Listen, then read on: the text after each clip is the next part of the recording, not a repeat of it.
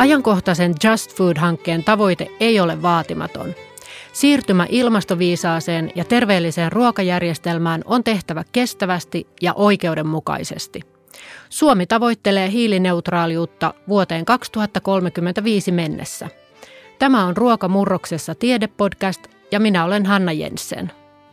Tänään siirtymää ilmastoviisaaseen ruokajärjestelmään katsotaan yritysten näkökulmasta. Meillä on kolme kiinnostavaa vierasta. Syken erikoistutkija, ympäristöpolitiikan asiantuntija Annika Lonkila, muun muassa kasvipohjaisia muutuotteita valmistavan Meat Food Techin toimitusjohtaja Mikko Karel sekä Valion kasvuliiketoiminnasta ja tuotekehityksestä vastaava johtaja Tuomas Salusjärvi, jolla on pöydällään muun muassa Odli Goods ja Nyhtökaura. Lämpimästi tervetuloa kaikille. Kiitos. Kiitos. Kiitos. Aloitetaan henkilökohtaisella kysymyksellä. Mikä on yllättänyt teidät viimeksi ruokakaupassa kasvipohjaisen ruokavalion syöjän näkökulmasta? Ja sana on vapaa-ajan näkökulma. Aloitetaan Mikosta. No joo, kyllähän tietysti valikoimahan on niin tosi laaja. Että se on ehkä yllättänyt kaiken eniten, että kohtuullisen pieni markkina ja paljon tarjontaa. Kyllä. Entäs Tuomas? No olisi itse asiassa vastannut ihan saman, että, että se valikoima ja tarjonta on tosi huikea. Että kyllä yritykset selkeästi näkee trendin ja tuo sinne paljon jatkuvasti uusia juttuja. Osa jää eloon ja osa on aika lyhytaikaisia, mutta se aktiviteetti sillä markkinalla on kova suhteessa nimenomaan markkinan koko. Meinasin just kysyä, että jos miettii Suomen kokoa ja kansainvälisesti, niin onko meillä jotenkin suhteessa erityisen hyvä valikoima? On joo, kyllähän tämä niin ollaan edelläkävijöitä tässä markkinassa ja kehitetään ja ollaan nopeita, että se on niin tässä. Nyt tuntuu, että kaikki haluaa tänne, mutta täällä ei käydään tilaa niin paljon, että pysykö kotona. Ja jos katsoo sille ihan koko maailman mittakaavassa, niin, niin länsimaissa, niin kuin Skandinavia ja Länsi-Eurooppa, niin tietysti tämä buumi on ollut suurin ja, ja kasvuprosentti on ollut huikeita. Mutta jos mennään vaikka Aasiaan, katsotaan vaikka kiinalaista maitohyllyä, niin siellähän itse asiassa kasvijuomat on ollut valtavirta aina ja eläinperäistuotteet on niin kuin uusia juttuja kasvu, kasvussa siellä, että, että se on tietenkin täällä meidän markkinoilla, niin tota, näin on. Kyllä. Entäs Annika? Äh, joo, mä just mietin, tota, että jossain vaiheessa, kun mäkin olen ollut jo pitkään, niin oli sellainen ajatus, että niin kokeilee kaikkia tu- uusia tuotteita, mitä tulee, mutta ei, ei, ei, ei kyllä mitenkään pysy enää perässä. Ja sitten myös se vaihtuvuus on niin suurta, että kun suunnittelee jotain kokeilevansa, niin se on ehkä hävinnyt sieltä hyllystä jo siihen mennessä. Mutta, mutta yksi, yksi hauska suosikki, mikä on viime aikoina tullut, niin on noin vegaaniset juustonaksut. Että sekin musta kuvastaa sitä, niin kuin, että on aika laajalle, jolle levinnyt tämä, niin kuin, että mitä kaikkia tuotteita on tehty kasvipohjaiseksi ja ne on kyllä tosi hyviä suosittelen. Just näin. Annika, nyt kun pääsit ääneen, niin kerrotko meille ja kuulijoille vähän kiteytetysti sun työstä, että mitä sä teet ja mitä sä teet tässä Just Food-hankkeessa? Joo, eli mä oon ympäristöpolitiikan tutkija ja tutkin niin kuin tätä kestävää ruokamurrosta ja niin kuin ruokajärjestelmän ruokajärjestelmän niin kuin muuttamista kestävämpään suuntaan eri kulmista. Ja tässä Just Food-hankkeessa niin on, on tutkittu esimerkiksi just viljelijöiden niin kuin, asemaa ja vaikuttaa niin kuin ruokamurroksen vaikutuksia viljelijöille ja näitä oikeudenmukaisuuden eri kulmia, mutta sitten on tutkinut myös näitä kasvi, kasviproteiiniyrityksiä ja heidän strategioita ja markkinointiaan. Hyvä. Mikko, aloitamme sinusta. Teidän yrityksen sivulla sanotaan, että no englanniksi on lukenut, mutta mä käännän tämän nyt sitten tässä nopsasti, että olemme olleet lihateollisuudessa mukana 25 vuotta, so we know meat, eli eli tunnemme lihan, ja taustalla on Pouttu Oy. Mutta isommalla tasolla, yrityksen tasolla teidän missio on näyttää muille yrityksille esimerkkiä. Se oli kiinnostavaa. Sen sijaan, että vaikka esimerkiksi hyökkäisitte, jos nyt muistelee taannoista Outlin kampanjaa, jossa tultiin aika kovaa vastaan maitoa ja maidon tuotantoa ja, ja tehtiin se maitomyytit kampanja. Ja sanotte, että te osaatte muuttaa lihatehtaan vegetuotantoon yhdessä viiva viidessä vuodessa ja voisitte näyttää sitä, sitä myös muillekin, niin kerro tästä. No joo, itsehän on ollut 25 vuotta lihabisneksessä, sitä toi, tulee toi, toi, tota, vuosimäärä, mutta tota, kyllä tässä itse kun on seurannut tätä ruokabisnestä jo jonkun aikaa ja koettanut tehdä paremmin, koska siihen pystyy, on vähän niin kuin toimitusjohtaja homma, että, että sulla on mahdollisuus vaikuttaa, niin, niin tota, miksi et vaikuta – niin tota, äh, olin tuossa aikanaan Lihakeskusliiton hallituksen puheenjohtaja ja tota, näen paljon pieniä lihayrityksiä. Niitä on satoja Suomessa, mutta täällä on tietysti kolme isoa, mitkä sitten näyttää suunnan, mutta toiset seuraa perässä. Ja silloin kun tuli ajatus, että okei, että meillä on paljon tehtaita maailmanlaajuisesti, missä tehdään lihaa. Ja, ja tota, okei, no voisiko niillä tehdä jotain muuta? Ja syntyi brändi Muu. Ja tota, tästä oikeastaan yksi meidän liiketoiminta-ideakin lähti, että okei, konvertoidaan nämä olemassa olevat tehtaat lihatehtaista kasvilihatehtaiksi. No kasvilihasana ei saa käyttää, mutta käytän kuitenkin. Niin tota, se on oikeastaan se liike, että samalla vehkeellä voidaan tehdä kasvimakkaraa, kun tehdään lihamakkaraa. Et se on yksinkertaisuus, mutta siihen tietysti pitää olla se osaaminen taustalla, että ei se noin vaan lähde, että painetaan nappila ja tulee muu makkaraa tuutista. Oletko kuullut toisesta yrityksestä, joka teki samalla tavalla? Onhan näitä Euroopassa joo jonkun verran, mutta tota, kyllä me tässä silleen niin kun ollaan ehkä Pohjolassa niin suunnannäyttäjä oltu. Että, että oikeastaan se tuli oikeastaan vähän pakostakin, koska niin poutun aseman markkinassa koko ajan väheni ja väheni ja pakko oli tehdä jotain muuta. Niin tota, sieltä se lähti oikeastaan ajatus ja, ja tutkittiin markkinaa ja katsottiin, tuossa meillä on sopiva markkinarakku ja ruvetaan tekemään. Sitten ruvettiin tekemään. No sitten teillä on myös manifest, jossa sanotaan, että, että olemme niin kuin pelottomia, we are fearless ja tiedämme, että joudumme niin kuin tappelemaan jättiläisiä vastaan pitkän aikaa. Niin nyt kysyisin, että onko tilanne vieläkin se, että pitää tapella tai jättiläisiä vastaan ja ketä vastaan ja miksi? No emme ehkä taapella, mutta tietysti halutaan olla semmoinen pioneeri tässä markkinassa ja näyttää, että jotain muutakin voi tehdä. Että tota, ei tarvi aina niin kuin tehdä huneemarinutun broilerin 50 vuotta, että että voi myös kehittää markkinaa ja sen takia tämä vasta, vasta tota, virta on kyllä olemassa ja me tietysti pienenä uutena yrityksenä koetaan semmoista, että noin pitää litistää, mutta tota, sen takia tässä ehkä tulkitaan vähän tämmöistä tappelukset. Kyllä me näytetään, täältä tullaan. No Tuomas, sä kuuntelet ja katsot tätä tietysmielessä jättiläisen näkökulmasta ainakin Suomen mittakaavassa, niin, niin miltä kuulostaa? Mikä asema on isolla yrityksellä? Miten näet tällaisen pienen, joka, joka lähtee käärimään hihat? No sanotaan näin, että katso niin kahdelta pallilta. Et toki niin kuin olen valiossa töissä, mutta sitten taas toisaalta me ollaan spinnattu ulos Odlikud, joka on niin kuin startuppi, jossa toimin hallituksen puheenjohtajana, joka on sitten taas pieni, pieni tekijä tässä isossa kentässä. Ja kyllä toi Mikon määritelmä, jos miettii niin kuin markkinaa, miten siellä toimitaan, että siellä on vakiintuneet isot toimijat, joilla on niin kuin tehokkaat olemassa olevat tuotantoprosessit ja tota, niin äärimmilleen viritetty koneisto, ja sä lähdet sinne sitten uuden tyyppisillä tuotteilla, joiden tuotantotehokkuus ja, ja tota, niin se koko prosessi ei ole niin äärimmilleen viritetty ja joudut sitten kertomaan sun tuotteesta kuluttajille tosi paljon enemmän kuin, kuin ehkä tämmöinen joku, joka kauppaa filesuikalle tai jauhelihaa, niin toki se kustannusrakenne on tosi erilainen. Et, et sitten siellä tietenkin on se alkava uusi kysyntä, mutta se hintalappu, millä siihen niin kuin vastataan, ja erityisesti jos on paljon kilpailua, niin on kovempi. Ja kyllä se taistelu tulee ihan siitä niin kuin markkinassa, että, että siellä on niin kuin, ei siellä kukaan sulle anna hyllytilaa itsestään, vaan se on niin kuin otettava ja ansaittava, ja se on kovaa työtä, ja se ei silleen niin kuin laakereilla epämällä saa. Ja kyllähän tietenkin pieni yritys pienillä resursseilla rakentaa kaikkea uudestaan, niin ky- kyllä se on, niin kuin, se on niin kuin erilainen haaste kuin sitten tämmöinen niin kuin vakiintunut arvoyritys, joka ehkä enemmän pyrkii puolustamaan markkinaosuuksiansa ja, ja niin kuin sitä kautta palvelemaan omistajaan.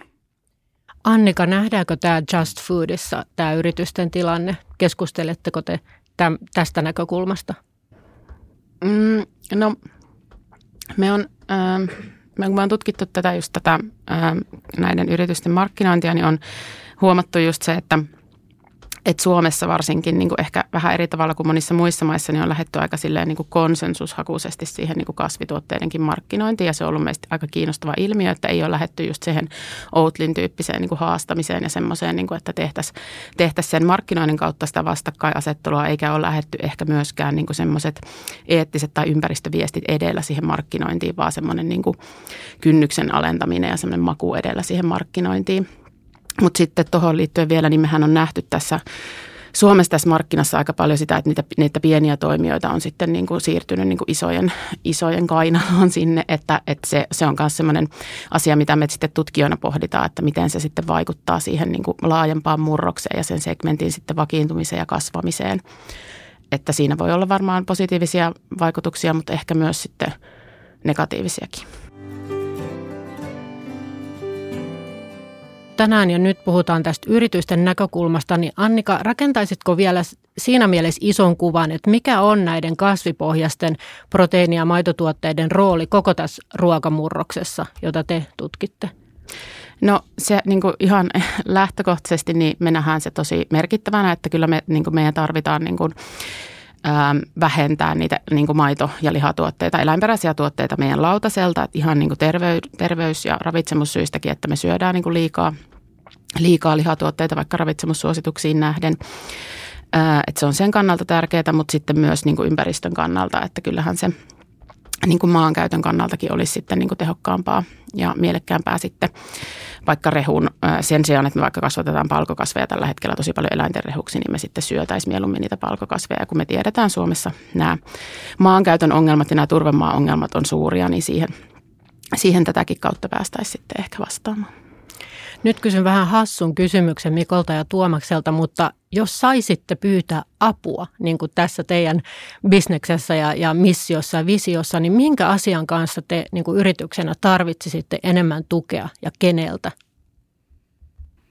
Hmm, no kyllähän tietysti tämä, mihin viitattiin äsken, on tämä alkutuotannon myöskin konvertointi, että, että sinne puolelle ehkä siirrytään niistä – eläinrehusta ihmisrehuihin, niin, niin sinne varmaan tarvitaan niin atua. Saada se alkutuotanto hyödynnettyä paremmin ja hyötysuhde paremmaksi sille maankäytölle, koska niin kuin nykyinen malli ei vaan kestä. Se on niin kuin me tiedetään se, katsotaan Itämerta ja muutenkin maankäyttöä, niin sinne tarvittaisiin apua ja saataisiin sieltä niin kuin kotimainen raaka-aine näiden tuotteiden pohjaksi vielä enemmän. Se on se ehkä, ehkä mun pitkän tähtäimen niin avun pyyntö. Ja keneltä kaikille tämä kysymys, keneltä se apu pitäisi tulla tai voisi tulla? No kyllähän se niistä maanomistajalta varmaan, että ketä ne maat omistaa, niin sinne se kannattaa huutaa. Ei, ei oikein muuallekaan aina huudella. No, tässä on arvoketjussa on monta kohtaa, jota pitäisi kehittää. Ja toki alkutuotanto yksi kohta, me tiedetään näiden tuottajien tilanne. Taloudellisesti ei mene erityisen hyvin ja, ja muutokset yleensä vaat, lähtee siitä, että siitä aluksi tulee kustannuksia, kuin alkaa tulee tuottaa. Toki niin kuin siihen kohtaan varmasti semmoisia perinteisiä tukielementtejä voisi kohdentaa, mutta sitten meillä on myös tämä jalostava teollisuus – monessakin kohtaa mun mielestä kaipaa, kaipaa niin kuin panostuksia. Et se, että et sulla on niin kuin vilja laarissa tai, tai herne, herne kerättynä, niin se ei vielä ihan taivu siitä tämmöiseksi niin kuin herkulliseksi, toimivaksi, funktionaaliseksi tuotteeksi, että sille pitää tehdä jotakin. Ja meillä on esimerkiksi se, se tavallaan ingrediteollisuus tällä hetkellä, niin on, on pullonkaula. Emme kyllä saataisiin ehkä kotimaisia raaka-aineita, jos katsoo omavaraisuusasteita esimerkiksi vilja-osalta tai vaikka herneenkin osalta, mutta sitten se, että joku tekisi niistä semmoisia isolaatteja, mitä voitaisiin käyttää sitten niin kuin kuluttajatuotteiden valmistamiseen, niin siinä on meillä selkeästi käppi ja siihen kohtaan niin kuin tarvittaisiin panostuksia varmaan niin kuin ainakin siltä teollisuudelta, ketä, ketä siinä toimii. Ja sitten jos katson niin omaa, omaa pesää ja tätä tuotekehityspuolta, niin kyllä me edelleen mun mielestä ollaan semmoisessa niin miten se nyt sanoisi, ei olla ihan niin kuin sanotaan valmiissa lopputuotteessa vielä, ei olla hinnan suhteen eikä olla aistivarsien ominaisuuksien suhteen, niin sille puolelle tutkimus, tuotekehityspanostuksia varmasti tarvitaan vielä, että on aika intensiivistä, intensiivistä niin kuin siinä kohtaa. Ja siinä toisi ne mahdollisuudetkin on globaalissa pelissä, että, että ei oikein kellään ole vielä ihan lopullisesti valmiita tuotteita ja kaikki kehittää eteenpäin. Ja kuka sitä kräkkää, tekee innovaatioita ja saa uusia – steppejä eteenpäin, niin se, se kyllä sitten voittaa niin aistivaraisissa ominaisuuksissa ja toiminnallisissa ominaisuuksissa sillä tavalla, että kuluttaja myös valitsee heidän tuotteita. Että siinä on niin kuin ihan kansantaloudellisesti kiinnostavia parametreja. Että kyllä tässä niin kuin, ketjussa on edelleen kehitettävää ja se on varsin luonnollista, kun ollaan kuitenkin niin kuin jossain mielessä alkuvaiheella ja, ja tota, niin, lähetty matkaan, niin ei, ei olla ihan vielä siellä, missä varmaan tullaan kymmenien vuosien päästä olemaan.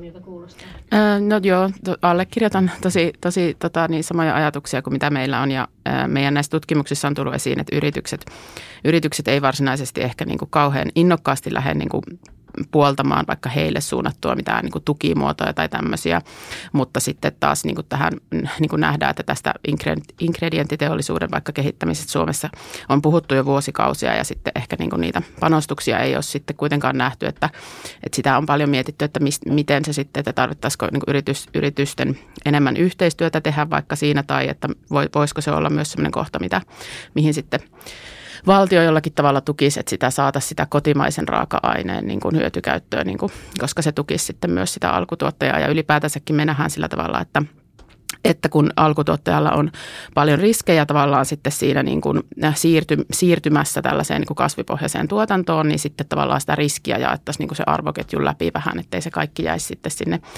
alkutuottajan niskaan, että jos hän tekee tämmöisen siirtymän ja alkaa tuottamaan. Siinä on kuitenkin paljon tämmöisiä niin kuin oppimista ja kykyjä ja kaikkea tällaista, että ei se mene ihan niin kuin yhdessä vuodessa välttämättä niin kuin putkeen, että siirtyy, siirtyy vaikka härkäpapua tuottamaan, niin elintarvikekäyttöön varsinkaan, niin sitten tota, että sitten hän ei, ei tarvitse sitä riskiä välttämättä kantaa sitten siitä yksin. Aina välillä täällä tulee esiin näissä podcast-jaksoissa tämä yritysten välinen yhteistyö. Onko sitä ja mitä te siitä ajattelette?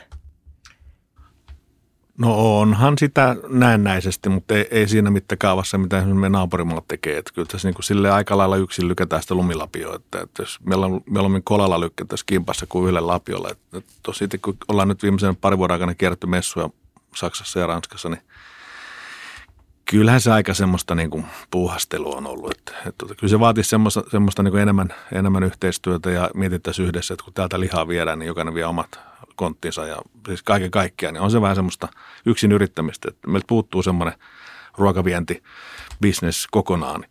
Että tehdään raaka-aineet viedään paljon, mutta ei paljon ruokaa viedä. Että, tota, sitä nyt tässä koitetaan saada käyntiin.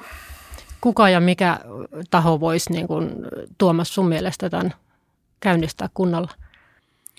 No siinä pitää varmaan löytää roolit niiden yritysten välillä. Mä uskon, että semmoista niin tahtotilaa kyllä on. Ja kyllä mun mielestä sitä yritysyhteistyötä myös tehdään, mutta ei se automaattisesti toimi kaikkien yrityksen välillä kaikissa tilanteissa, koska yritysten intressit ja toiset kilpailutilannekin voi olla hirveän erilainen. Että jos on niin kaksi hyvin kilpailevaa yhtiötä, niin silloin helposti tulee jo ihan lainsäädännöstä aika vaikeuksia toimia yhdessä.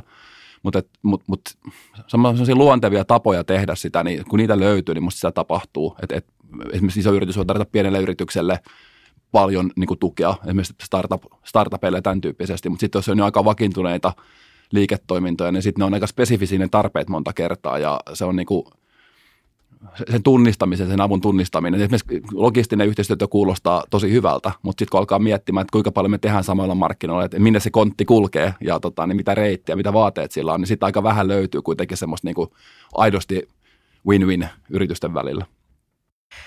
Mikko, tai sitten kertoo, oliko se joulukuussa, että laajennatte tukkupuolelle vai onko tietoni? Joo. Joo. Eli jatkossa siis julkishallinto ja hotelli, ravintola, kahvilapuolen toimijat voi halutessaan siirtyä kasvipohjaisiin tuotteisiin. Niin onko tämä yksi teko sen eteen, että nämä kasvipohjaiset tuotteet saataisiin skaalattua isommaksi segmentiksi? Joo, nythän me ollaan oltu pari-kolme vuotta tuossa niin sanottu kuluttajamarkkinassa ja nyt sitten oikeasti isosti lähdetään tuonne niin sanottu food service puolelle ja myös teollisen puolelle – ja tota, kyllähän tämä niin kun, nämä ravitsemussuositukset, mitä tässä nyt on puhuttu aikaisemminkin, niin tulee muuttaa tätä niin kuin isosti pitkässä juoksussa. Että kun koulut ja päiväkodit ja armeijakin jossain kohtaa, niin muuttaa ruokalistaansa kasvipohjaisemmaksi, niin sitä kautta myös sitten kuluttaja oppii, niin seuraava sukupolvi oppii syömään niitä. Sehän tottumus tulee sieltä monasti ja Kyllä me nyt panostetaan aika paljon. Tuossa meillä tulee uusia, me nyt ollaan just rämpäämässä meidän fermentointitehdasta tuonne kannukseen poutulle ja sieltä tulee nyt sitten fermentoitua härkäpapuja. Sillä mä näen erityisesti niin roolin tuossa tuolla sektorilla, että raaka-aineena, että saadaan tehtyä kouluun niitä samoja ruokia, ruokalajeja, mitkä sitten korvataan tällä tota, tuotteella. Kyllä se, se on, uskon siihen niin tosi tosi paljon, että sieltä se lähtee. Annikalle ja Tuomakselle kysyisin, että, että mitä seuraavaksi, että miten päästään niin kuin seuraavalle tasolle, tasolle että, että näistä tulisi niin kuin isompa, isompaa ja, ja mikä on polku? No jos mä aloitan, niin sen ainakin näkee niin kuin omissa tuotteissa. sit kun, jos, jos lähtee siitä, että ketä tavoitellaan, että kuluttajia on hirveän erilaisia ryhmiä ja meillä on tietysti tietty edelläkävijäryhmä, joka on innostunut kokeilemaan kaikkea ja, ja käyttää niin kuin, on, on motivoitunut käyttämään tuotteita, mihin ei välttämättä aistivarasta tai, tai hinnan kautta olisi täydellisen tyytyväinen. Mutta sitten on iso joukko kuluttajia, joille esimerkiksi hinta on ykköskriteeri. 30 pinnaa kuluttajista ja, ja varmaan tänä päivänä enemmänkin taas tässä taloudellisessa tilanteessa, niin ostaa hinnan mukaan ja se on se pääkriteeri. Ja jos meidän sanotaan, tuotteet on kolme tai neljä kertaa kilohinnalta kalliimpia kuin sit vaihtoehtoiset tuotteet, niin sit se monesti ratkaisee sen, mitä sinne ostokoriin päätyy. Et mä sanoisin, että kyllä se niin kuin lähtee siitä, että ihan näiden markkinoinnin neljän klassisen p kautta, mitkä 60-luvulta on tuttuja. Meillä on niin hyvälaatuinen tuote oikeaan hintaan tarjolla oikeassa paikassa ja siihen tarpeeseen, mitä kuluttaja haluaa, niin ne pitää täyttyä. Ja ne ei mun mielestä vielä ihan täyty näiden kaikkien tuotteiden osalta. Et itse näen, että siinä on se kehitystyö, mikä pitää tehdä, on just aistivaraselle puolelle, että kuluttajat on kyllä uteliaita kokeilee, mutta se, että tuote päätyy sinne niiden 70 tai 80 aktiivisesti ostetun tuotteen joukkoon, niin se vaatii sitä, että ne ilahtuu siitä ja on, on positiivisesti yllättyneitä. Osa tuotteista on jo semmoisia. Esimerkiksi barista kaurajuomat monasti korvaa nykyisin niin kuin kahvikäytössä ihan kaikilla ihmisillä tota, niin maidon, missä aikaisemmin käytettiin vain maitoa. Ja se on semmoinen niin kuin tämmöisille flexaille, jotka on valmiit kokeilemaan ja käyttää mitä tahansa, niin se on hirveän tärkeä se aistivarainen kokemus siitä, että se on miellyttävä. Et kun me mennään siihen, päästään niin pitkälle, että me ollaan kustannuskilpailukykyisiä kuluttajille siellä kaupassa ja meidän tuotteet on aistivarasti parempia kuin vaihtoehdot, niin sitten me ollaan valtavirtaa. Ähm, joo, mä näkisin kanssa, että tuossa on niinku se, tai avain on niinku se, että päästäisiin, ja niinku sitä työtä on tehty jo tosi paljon, yritykset on tehnyt sitä tosi paljon, mutta että päästäisiin pois siitä ajattelumallista, että, että, että niinku tämmöiset kasvipohjaiset tuotteet on niinku jollekin tietylle niinku kuluttajaryhmälle suunnattuja, tai että on jotenkin niinku vegaanien tuotteita tai kasvissyöjien tuotteita, vaan just se, mikä mun mielestä on myös hyvin nähty, että, että niinku tosi monet sekasyöjät, mun isä esimerkiksi niinku on aivan rakastunut niinku kauramaitoon niinku kahvissa, ja että se ei ole mikään juttu enää, niinku, että se olisi joku tämmöinen identiteettipoliittinen valinta, niin kuin se kaurajuoma. Ja näin, että sitä, sitä kohti sitten, mutta sitten on samaa mieltä myös tuosta, että sitä valikoimaa on siellä paljon ja uusia tuotteita on paljon, niin ehkä se tuotteiden laatu ei sitten kaikissa kaikissa tuotteissa aina niin kuin tavallaan ole kohdillaan vielä ja se mietin niin kuin sitä, että kuinka paljon se sitten tavallaan kuluttajille saattaa niin kuin vähän sitä koko segmenttiä sitten niin kuin tavallaan niin kuin mustamaalata niin kuin joku tuote, mitä tulee kokeilleeksi, mistä ei pidä. Mut, mm, ja sit, no, sitten mä vielä nostaisin semmoisen asian, että, että jonkun verran mun mielestä ehkä niin kuin liikaakin on nähty, että kun halutaan, halutaan alentaa sitä kuluttajien kynnystä ja halutaan päästä sinne niin sekasyöjen lautaselle, niin on ehkä sitten liikaakin – niin kuin tavallaan imitoidaan tai yritetään niin kuin tavallaan yksi yhteen niin kuin kor, kor, korvata jotain tuotteita ja koska se, se on aika todella vaikeaa niin kuin tavallaan sitten kuitenkaan päästä siihen täysin samaan niin kuin rakenteeseen tai suutuntumaan tai makuun tai muuta, että onko se, onko se aina välttämättä se oikea tie tai onko se ehkä nyt tämän vaiheen tie, mutta sitten tavallaan kun tämä markkina on niin kuin vakiintunut ja muuta, niin tavallaan, että sitten päästäisiin jotenkin niin kuin juhlistaa niitä, niin kuin niitä kasvipohjaisten tuotteiden niin kuin omia ominaisuuksia, niin kuin vaikka jossain kaurajukurtissa esimerkiksi esimerkiksi niin kuin on ollut puhetta siitä, että kuluttajat pitää sitä niin kuin koostumusta vaikka limaasena tai jotakin tällaista ja sitten mun mielestä niin kuin, se on tietenkin vaikea tie niin kuin sitä kuluttajan tottumusta muuttaa, mutta että ehkä se oikea tie ei ole myöskään se, että vaikka jollain niin kuin tai palmuöljyllä yritetään tehdä siitä kaurajukurtista niin kuin enemmän sellaista lehmänmaitojukurtin niin kuin kaltaista, että sitten niin kuin sen ravitsemukselliset arvot kärsii ja tällaista, että pystyttäisiin jotenkin juhlistamaan sitä kaurajukurttia sellaisena kuin se on niin kuin vaikka Odlikuudin tuotteissa tai muuta, että näkisin enemmän, että se on sitten se taas sitten se seuraava vaihe, mihin me toivottavasti pikkuhiljaa päästään. Kyllä. Mikko. Joo, tuohon kommentti tietysti tässä niin kuin mekin ajatellaan, että totta kai korvataan se olemassa oleva tuote. Tavallaan se käyttöliittymä säilyy samana, että sä voit käyttää niin kuin sitä ihan samassa tuotteessa. Ja tietysti omasta mielestä 80 prosenttista tuotteet maistuu pahalle niin kuin näin niin kuin lihansuojan suussa. Että kyllä se, niin kuin, siinä on niin kuin iso vierotushoito vielä tehtävänä, että, että saadaan niin lihasyöt vierotettua noista lihatuotteista, mutta kyllä niin kuin makurakenne hinta niin kuin Tuomaskin totesi, että ne on niin kuin ne, mitkä ratkaisevat tämän pelin. Ja nyt tietysti on tullut vielä tämä niin kuin vatsaystävällisyys, että sä oot syönyt niin kuin lihaa ja sitten rupeat syömään niin papopohjaisia tuotteita, niin kyllä se pikkasen pömpöttää sen mahan sen jälkeen, että sen takia mekin tehdään nyt niitä juttuja, mitä tehdään, että, että se tulee niin kuin seuraava aalto on tässä tulossa, että se 3.0 kasviliha tulee nyt ja, ja tota, varmaan se, se tulee olemaan se ratkaiseva tekijä – ja niin kuin Tuomas tuossa totesi, niin se hintahan on tässä se vaan niin kuin se kipupisteet. Että jos tuote maistuu pahalle, vaikka olisi kuinka arvopohjaisesti niin kuin hieno juttu, niin kuka sitä ostaa uudestaan. Että e-, eihän se niin kuin, ei kuluttaa tyhmiä kuitenkaan. Että Kyllä niitäkin löytyy, mutta ei hirveän monta. Mä voin tuoda näytteet sulle Tuomas, että pääset maistamaan niitäkin tuotteita. Mä voin sanoa, joskus kun on ollut tiettyjä terveydellisiä kausia tai joku syy, niin sitä, sitä on sanonut, että pahaan totta sattuu. No ei kyllä kalamaksa totu ikinä. no. Mutta on tässä vielä se yksi kulma, mikä ehkä jäi, toi oli hyvä toi sun lista, Mikko, mikä sanoit, mutta siis vielä se ravitsemuskulma. Että kyllähän senkin mun mielestä näissä tuotteissa pitää vielä täyttyä, että jos me oikeasti halutaan saada se, se ravintoympyrä täyteen ja ihmiset, lapset kasvamaan niin kuin täyspäisiksi aikuisiksi, niin tarvitsee ne ravintokomponentit ja kyllä se valitettavan vajaata monesti näissä tuotteissa vielä on. Joo, me nähdään Biomeedin tota keissi Jenkeissä, että kun se tuote ei olekaan sitten niin hyvää kuin sitä mainostettiin, niin kyllä se sitten vaan niin kuin floppaa, että kyllä tässä sille kuluttajat ei ole ihan just niin tyhmiä, että kyllä ne niin kuin tajuu, että, että ei oikeasti, että, että mitä hyvää tästä sitten oikeasti olikaan. Että tuohon vielä tuohon Annikan kommenttiin siitä, että, että nautittaisiin kaura, kaurajugurtista vaikka sellaisena kuin se on, mutta lihatuotteiden suhteen, vaikka juuston suhteen, niin jos on 30 vuotta ehtinyt syödä niitä, niin siinä mielessä se on kyllä niin kuin ymmärrettävää, että ne imitoi jossain määrin. Esimerkiksi kasvinnakit ja, ja näin poispäin, että se, se käyttöliittymä ja se tottumus ja voi niin kuin tehdä samalla tavalla, tavalla kuin ennenkin. Ja sitten kun tarpeeksi kauan käyttää, niin tottuu makuun. Totta kai, siis se on tosi, mä en niin ole sitä vastaan yhtään, ja mä, mutta mä ehkä näen sen semmoisena kuitenkin tietyn tyyppisenä just siirtymä vaiheena tai totta kai se varmasti osittain jää olemaan näinkin, mutta että jos mietitään vaikka niin kuin ruokakulttuurin kehitystä niin kuin pidemmällä aikajänteellä ja tavallaan sitä, että Suome, suomalaisessa ruokakulttuurissa esimerkiksi niin kuin on, on niin kuin sanottu tässä meidänkin hankkeessa, että, että meillä on niin kuin yksi kasviproteiinipohjainen ruoka ja se on hernekeitto, niin kuin mikä kuuluu suomalaiseen ruokakulttuuriin periaatteessa. Jos katsotaan jotain maailman muita ruokakulttuureita, niin se tilanne on niin kuin aika eri ja tavallaan, että että pystyttäisikö me niin kuin, ihan vaikka jossain Briteissäkin tavallaan, että miten siellä siellä sitten niin pystytään vaikka käyttämään jotain niin intialaistyyppisissä niin ruuissa, jotka on tullut jo osaksi sitäkin ruokakulttuuria, niin sitten niin kuin tavallaan silleen luontaisesti niitä kasvi, kasvi niin palkokasveja ihan tai jotain tällaista, että miten me saataisiin niin sitten taas niin pidemmällä aikavälillä ajateltua sitä, että, että se ei olisi vaan se niin kuin kana, broilerisuikale ja jauheliha, mitkä on ne, niin kuin ne komponentit siellä meidän ruuissa, vaan että siellä voisi olla sitten jonkinlaisia muitakin ruokia. Joo, pakko pikku, pikkasen keulit tässä kohtaa. Mehän voitettiin tuolla Saksassa messuilla me tikkamasalalla nimenomaan, mikä oli fermentoidusta härkäpavusta. Ja se on muuten Pariisissa, että niitä löytyy jo täältäkin, mutta siis oli hauskaa kuitenkin niin kuin Briteille, niin siis nehän oli niin kuin, ne syö, niiden pikaruoka on kuitenkin karri. Ne dikkaili ihan älyttömästi, että, tota, että kyllä niin kuin, sinne päin mennään. Hyvä kuulla. Ja me tietysti, tässä kun miettii, niin e, e, mehän niin kuin, tavallaan missio on tehdä hyvää ruokaa, että maistuu hyvälle. Ei, ei, riippumatta siitä, mikä se proteiini lähde on. Tavallaan tehdään se lihan syöminen tarpeettomaksi.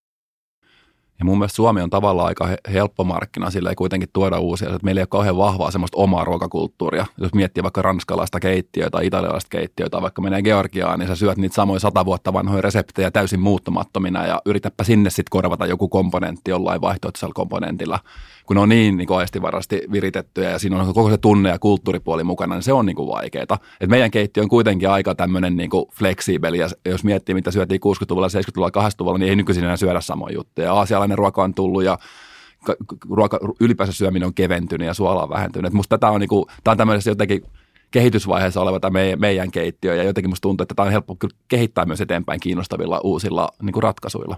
Meinaatko Tuomas, että nämmi olisi kova juttu Ranskassa? en tiedä. Makkara voitaisiin olla semmoinen, mistä on vaikea luopua, mutta ehkä sinnekin löytyisi hyviä, hyviä käyttöliittymiä. Annika, kerrotko siitä, kun Just Foodin näkökulmassa, niin seuraavalla tasolla on myös tämmöinen sosiaalinen näkökulma, eli siis tuotteista tulisi sosiaalisesti, taloudellisesti ja ilmaston kannalta reiluja. Niin mitä tällä sosiaalisella näkökulmalla halutaan sanoa? No tässä yhteydessä varmaan no se, niin kuin se ylipäätänsä sosiaalinen näkökulma liittyy tavallaan, niin kuin sosiaalinen kestävyys on yksi kestävyyden ulottuvuus, mikä liittyy just niin kuin vaikka tasa-arvoon ja toimeentulon turvaamiseen. Ja, ja tässä kasviproteiini niin kuin murroksessa se liittyy nyt esimerkiksi just niihin viljelijöihin tavallaan, että, että kyllähän tämän periaatteessa voisi toteuttaa tämän kasviproteiinimurroksen ihan silleenkin tavallaan, että viljelijät ei hyötyisi siitä mitään, mutta että se ei ole sitten ehkä kestävää niin kuin kaikilta kannalta tarkasteltuna. Eli just se, mitä mä sanoin, niin kuin, että pidetään ne viljelijät mukana siinä murroksessa murroksessa ja niin kuin tavallaan otetaan tämä niin kuin mahdollisuutena niin kuin parantaa sitä viljelijöiden asemaa siinä niin kuin arvoketjussa ja niin kuin nostaa sitä kannattavuutta.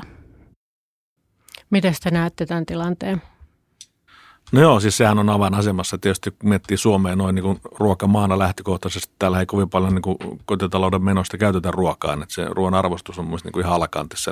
Että sitä kautta se heijastuu sinne alkutuotantoon myös, että kyllä se sieltä pitää niin kuin lähteä. Itse on niin kuin ollut paljon alkutuottajien kanssa tekemisissä siipikarjapuolella ja lihapuolella ja nyt sitten tässä niin kyllähän se sinne pitää suunnata se, se voimavara ja ne tota, taloudelliset resurssit, jotta sieltä jotain niin kuin syntyy.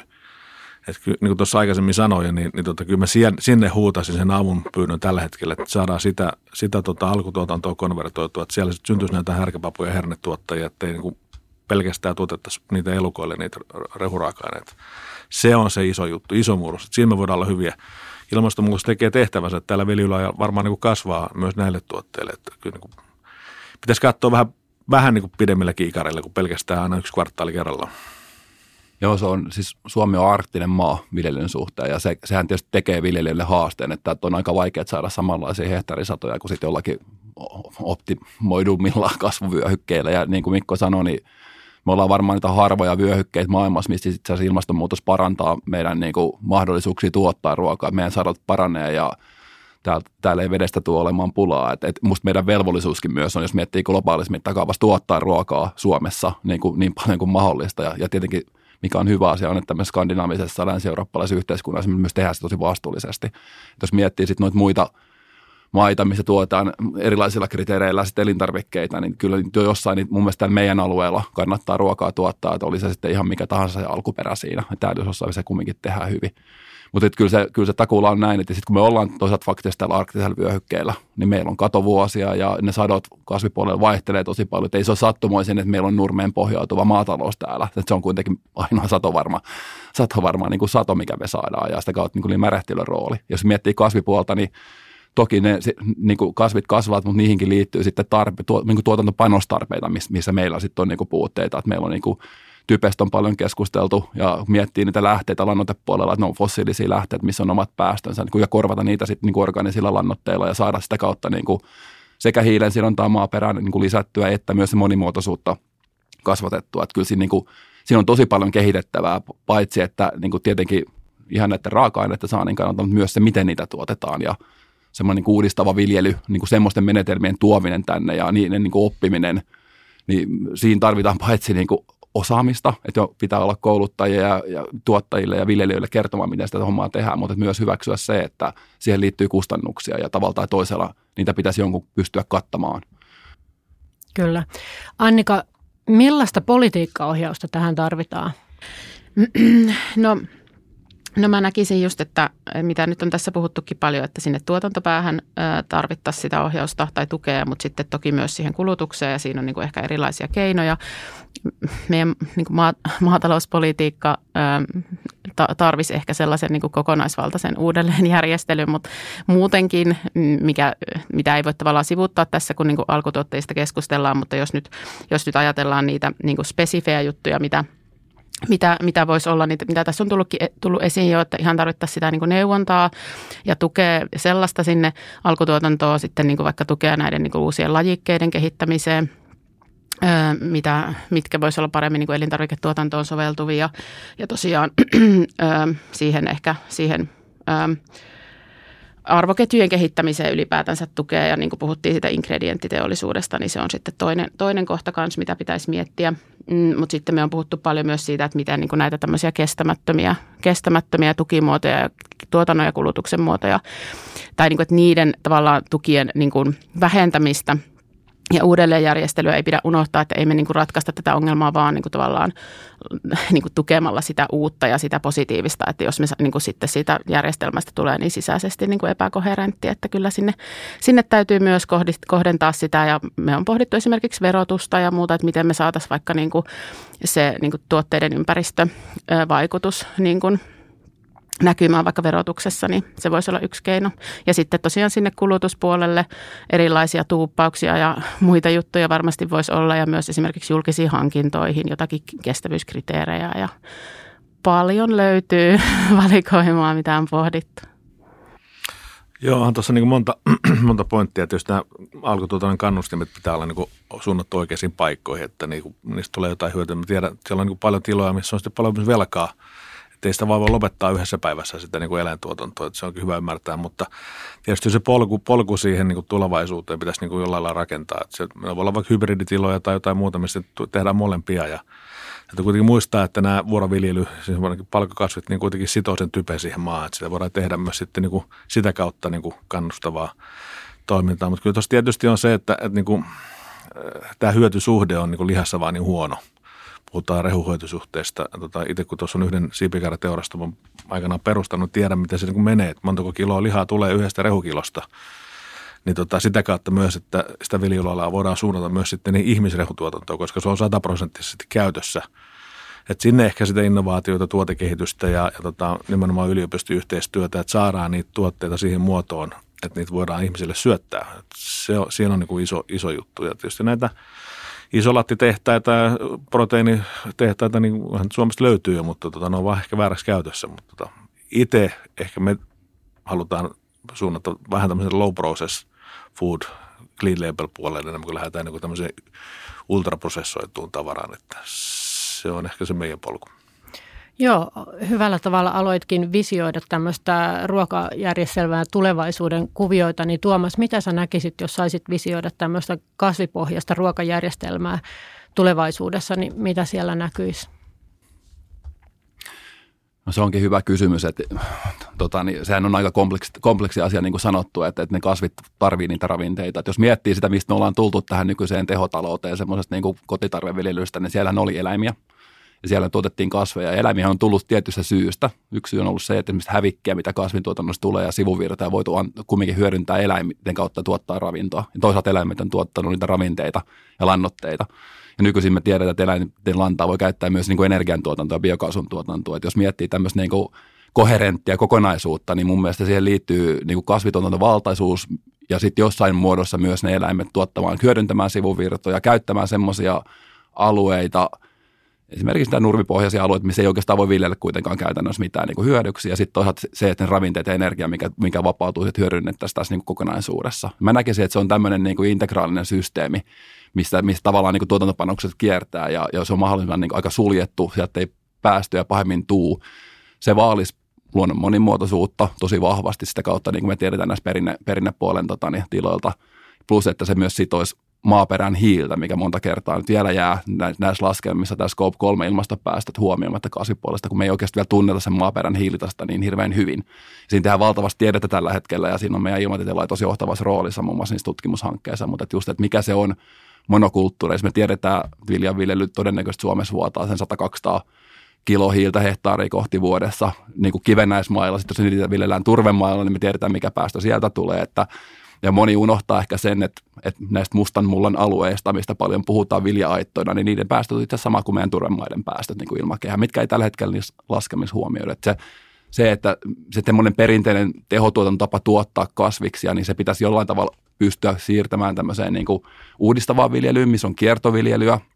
Siellä on myös nurmella rooli ihan niin kuin sen hiilen sidonnassa siihen maaperään niin kuin joinain vuosina. Se ei välttämättä ole niin tehokasta kuin tämmöinen tehotalous, mutta se pitäisi jollain tavalla pystyä ja mä en ole se poliitikko, kun keksii sanoa, miten se tehdään, mutta pystyä tekemään kannattavaksi, koska se on se ainoa keino kuitenkin tulla ulos täältä. Silloin me taklataan niin monta asiaa, me taklataan ilmastoasiaa, mutta myös luonnon monimuotoisuusasiaa ja, ja tätä tavallaan niin huoltovarmuusasiaakin olemalla niin varsin omavaraisia niin sen suhteen. Mutta siihen on vielä vähän matkaa. Joo, joo, se ei paljon lisä, lisättävää tuohon, että se oli hyvä, tosi hyvä puheenvuoro, hyvä visio.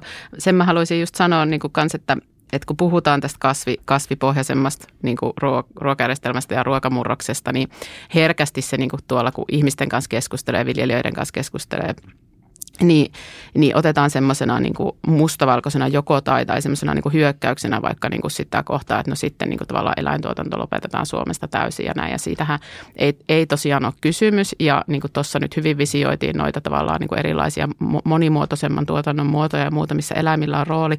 Sitten meidän täytyy ottaa myös huomioon tavallaan tämä meidän maantiede ja tavallaan se, niin kuin, että mitä Pohjois-Suomessa esimerkiksi niin kuin pystytään tuottamaan, niin se ei ole niin kuin realistista tavallaan, että sitä kasviproteiinituotantoa siellä laajamittaisesti niin kuin tulisi olemaan nyt ainakaan niin kuin lähivuosikymmeninä varmastikaan, niin niin siellä niin kuin tavallaan esimerkiksi justiinsa sitten se maidon tuotannon ja nurmiviljelyn niin kuin rooli on, on merkittävä ja, ja näin, mutta että – et ei, vähemmän semmoista niin vastakkainasettelua ja just, just sitten aina, aina meillä pitää pitää se turvemaiden niin rooli Suomessa myös mie- mielessä ja muistaa se, että et ei missään nimessä ole tarkoitus, että me esimerkiksi ruvettaisiin niin sitten viljaa tai kasviproteiinia turvemailla viljelemään, että sehän olisi niin ihan katastrofaalinen suunta, että meidän täytyy miettiä keinoja, miten me saadaan ne turvemaat pois sieltä ää, käytöstä ja sen jälkeen sitten katsoa. Mikä on muuten meidän tavallisten syöjien rooli tässä kaikessa? Iso rooli. Ja se tulee no, ruokahävikin kautta tietysti, että jos joko 10 kilo lihaa menee roskiin, niin lähdetään nyt vaikka se nollaamaan. Että tota, kyllä niin kuin sen arvostus, ruoan arvostus on niin kuin, niin kuin aikaisemmin jo sanoin, niin liian alhainen. Yleensä jos tämä varaa heittää roskiin, niin se on liian halpaa. Lähdetään nyt vaikka siitä, että jos menet vaikka tankkaa sun auton ja lorotat 10 litraa bensaa siihen maahan – et, mutta tota, ruokaa voit heittää roskiin. Et se on, että ajat, siihen voisi vähän niin kuin käyttää energiaa-aikaa, että miten se saadaan vähennettyä. Et se, sitä kautta se rooli on suuri. Totta kai sitten myös sillä ostamisella, että ostetaan tarpeeseen. Niin, kyllä mä sanoisin loppupeleissä, että vaikka se on vähän klisee, niin kyllä se kuluttaja on kuningas. Että loppupeleissä, että jos kuluttaja haluaa jotakin, niin kyllä se kauppa sen tavalla tai toisella sinne hyllyy haali ja teollisuus sen sinne niille valmistaa ja siihen löytyy kyllä niin kuin raaka-aineet. Että se, se, että jos, toisaalta, jos kääntää toisinpäin, jos kuluttajakysyntää ei ole, niin niin sitten sitä on aika vaikea niin kuin pakottaa. Et se, mikä niin kuin syömisessä ehkä monta kertaa unohtuu, ja ehkä se on ylipäänsä niin kuin tämmöisessä teknologisessa murroksessa, että ne muutokset on monta kertaa hitaampia alussa kuin toivotaan, ja sitten kun ne tapahtuu, ne tapahtuu aika nopeasti. Ja mun mielestä niin kuin, tämä syöminen on ehkä aika hyvä esimerkki siitä, että jos me mietitään meidän – me ollaan kaikki sen ikäisiä, että me ei ole enää lapsia, niin, tota, niin voidaan miettiä, millaista ruokaa oli meidän lapsuudessa, mitä koulussa tarjottiin ja mitä nykyisin tarjotaan, niin onhan se muuttunut. Onhan se muuttunut, mitä ihmiset kotona syö. Ja niin se tulee jatku- muuttumaan seuraavat kymmenetkin vuodet. Että se vaan, että se aika jäänne on, puhutaan helposti kymmenestä vuodesta tai kymmenistä vuodesta, niin kuin, niin kuin isoja muutoksia tapahtuu. Mutta kyllä sitä tapahtuu koko aika. Mä itse uskon siihen muutokseen. Ei, se, ei me tähän stagnoituida. Ei, ei niin kuin, me ollaan satavuotiaita, niin ei meidän lapset ja lapset syö täsmälleen samaa ruokaa kuin me nyt syödään todellakaan. Että se tulee olemaan jotain ihan muuta. Ja sitä kohti me mennään. Ja kyllä niitä ennusteita on tämän järjestelmän muutoksesta. Sinne on tulossa solun maatalouden ratkaisuja ja, ja uudenlaisia asioita, mistä me ei oikeasti edes vielä tiedetä, että miten ne tulee muuttamaan tätä meidän syömistä. Mutta mä itse uskon siihen, että sanotaan 2000 40-50 kun ollaan, niin, niin tavallaan se balanssi on aika erilainen kuin se tällä hetkellä on. Ja se on niin kuluttajalähtöinen, että kuluttaja haluaa sitä. Ei sitä ole niille pakotettu. Me tiedetään, että ihan niin kuin historiasta, että meillä on ollut kieltolakia ja raippaveroja, mutta tupakkaa verotettu ja muita, mutta harvoin ne niin kuitenkaan kuluttajan käyttäytymistä hirveästi muuttaa, ainakaan yhtään sen nopeammin.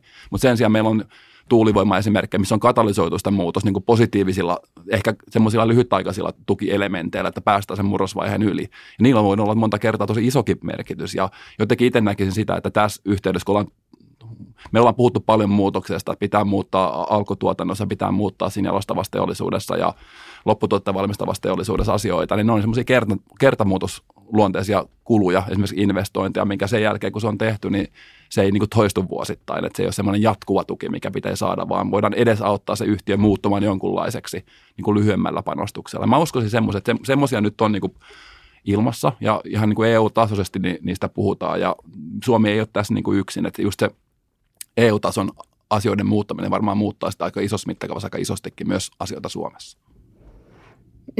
Joo, kyllä mä kuitenkin uskon myös siihen, että, tai niin kuin, tästähän käydään paljon keskustelua, niin kuin, että tavallaan, että valitseeko kuluttaja täysin itsenäisesti supermarketissa, mitä se syö, niin sehän, niin kuin en usko siihen, että se, se pitää paikkansa, että kyllähän sitä niin, kuin, niin monilla erilaisilla tavoilla niin kuin ohjataan meitä kuluttajia, mikä meihin vaikuttaa, ja siihen voidaan sitten myös tavallaan niin kuin vaikuttaa eri suuntaan. Ja niin kuin tässä on paljon puhuttu siitä, että kuinka paljon hinta vaikka merkitsee, niin kyllähän meillä on just semmoisia niin hintapoliittisia keinoja esimerkiksi, millä me voidaan vaikuttaa kaikkiin näitä tämmöisiä pieniä käytäntöjä, niin kuin tämmöisiä, että miten sijoitellaan ruokia just jossain julkisissa ruokapalveluissa ja kaikkea muuta, niin voidaan, voidaan vaikuttaa paljon kuluttajien käytökseen ja siihen, siihen kulutukseen ja ylipäätänsä mä uskon niin kuin siihen, että miten, miten me, jos me päästään niin kuin sinne kouluihin ja niin kuin just varhaisessa vaiheessa ja normalisoimaan sitä niin kuin lapsille, niin, niin sitten se niin kuin tavallaan näkyy siellä kulttuurin muutoksessa sitten myöhemminkin. Joo, kyllähän tuolla niin kuluttaja päätöksenteolla, niin se on totta kai isoja vaikutuksia, miten, miten kauppa sen tekee. Mutta esimerkiksi Amazon on ottanut käyttöön semmoisen, että tota, vähäpäästöiset tuotteet, se on pienempi marginaali ja sitä kautta myös kuluttaja tekee päätöksiä sen perusteella, että tätä voisi myös Suomessa niin kuin ottaa käyttöön. Ja periaatteessa niin nämä vähäpäästöiset tuotteet saisi vähän parempaa roolisia hyllyllä ja ehkä, ehkä jollain vähän pienemmällä marginaalilla tai verotuksella jopa ohjataan sitä kulutusta. Että, niin kuin, kyllä ne, yleensä ne tuppaa menee sinne ylähyllylle ja sitten pannaan niin kuin, vähän niin kuin piiloon, että no ostaa, jos joku ostaa. Että, että, kyllä sillä on suuri merkitys, miten näitä kuluttaja ohjataan. Että hinta tuppaa olemaan vaan se suurin vaikuttaa tällä hetkellä.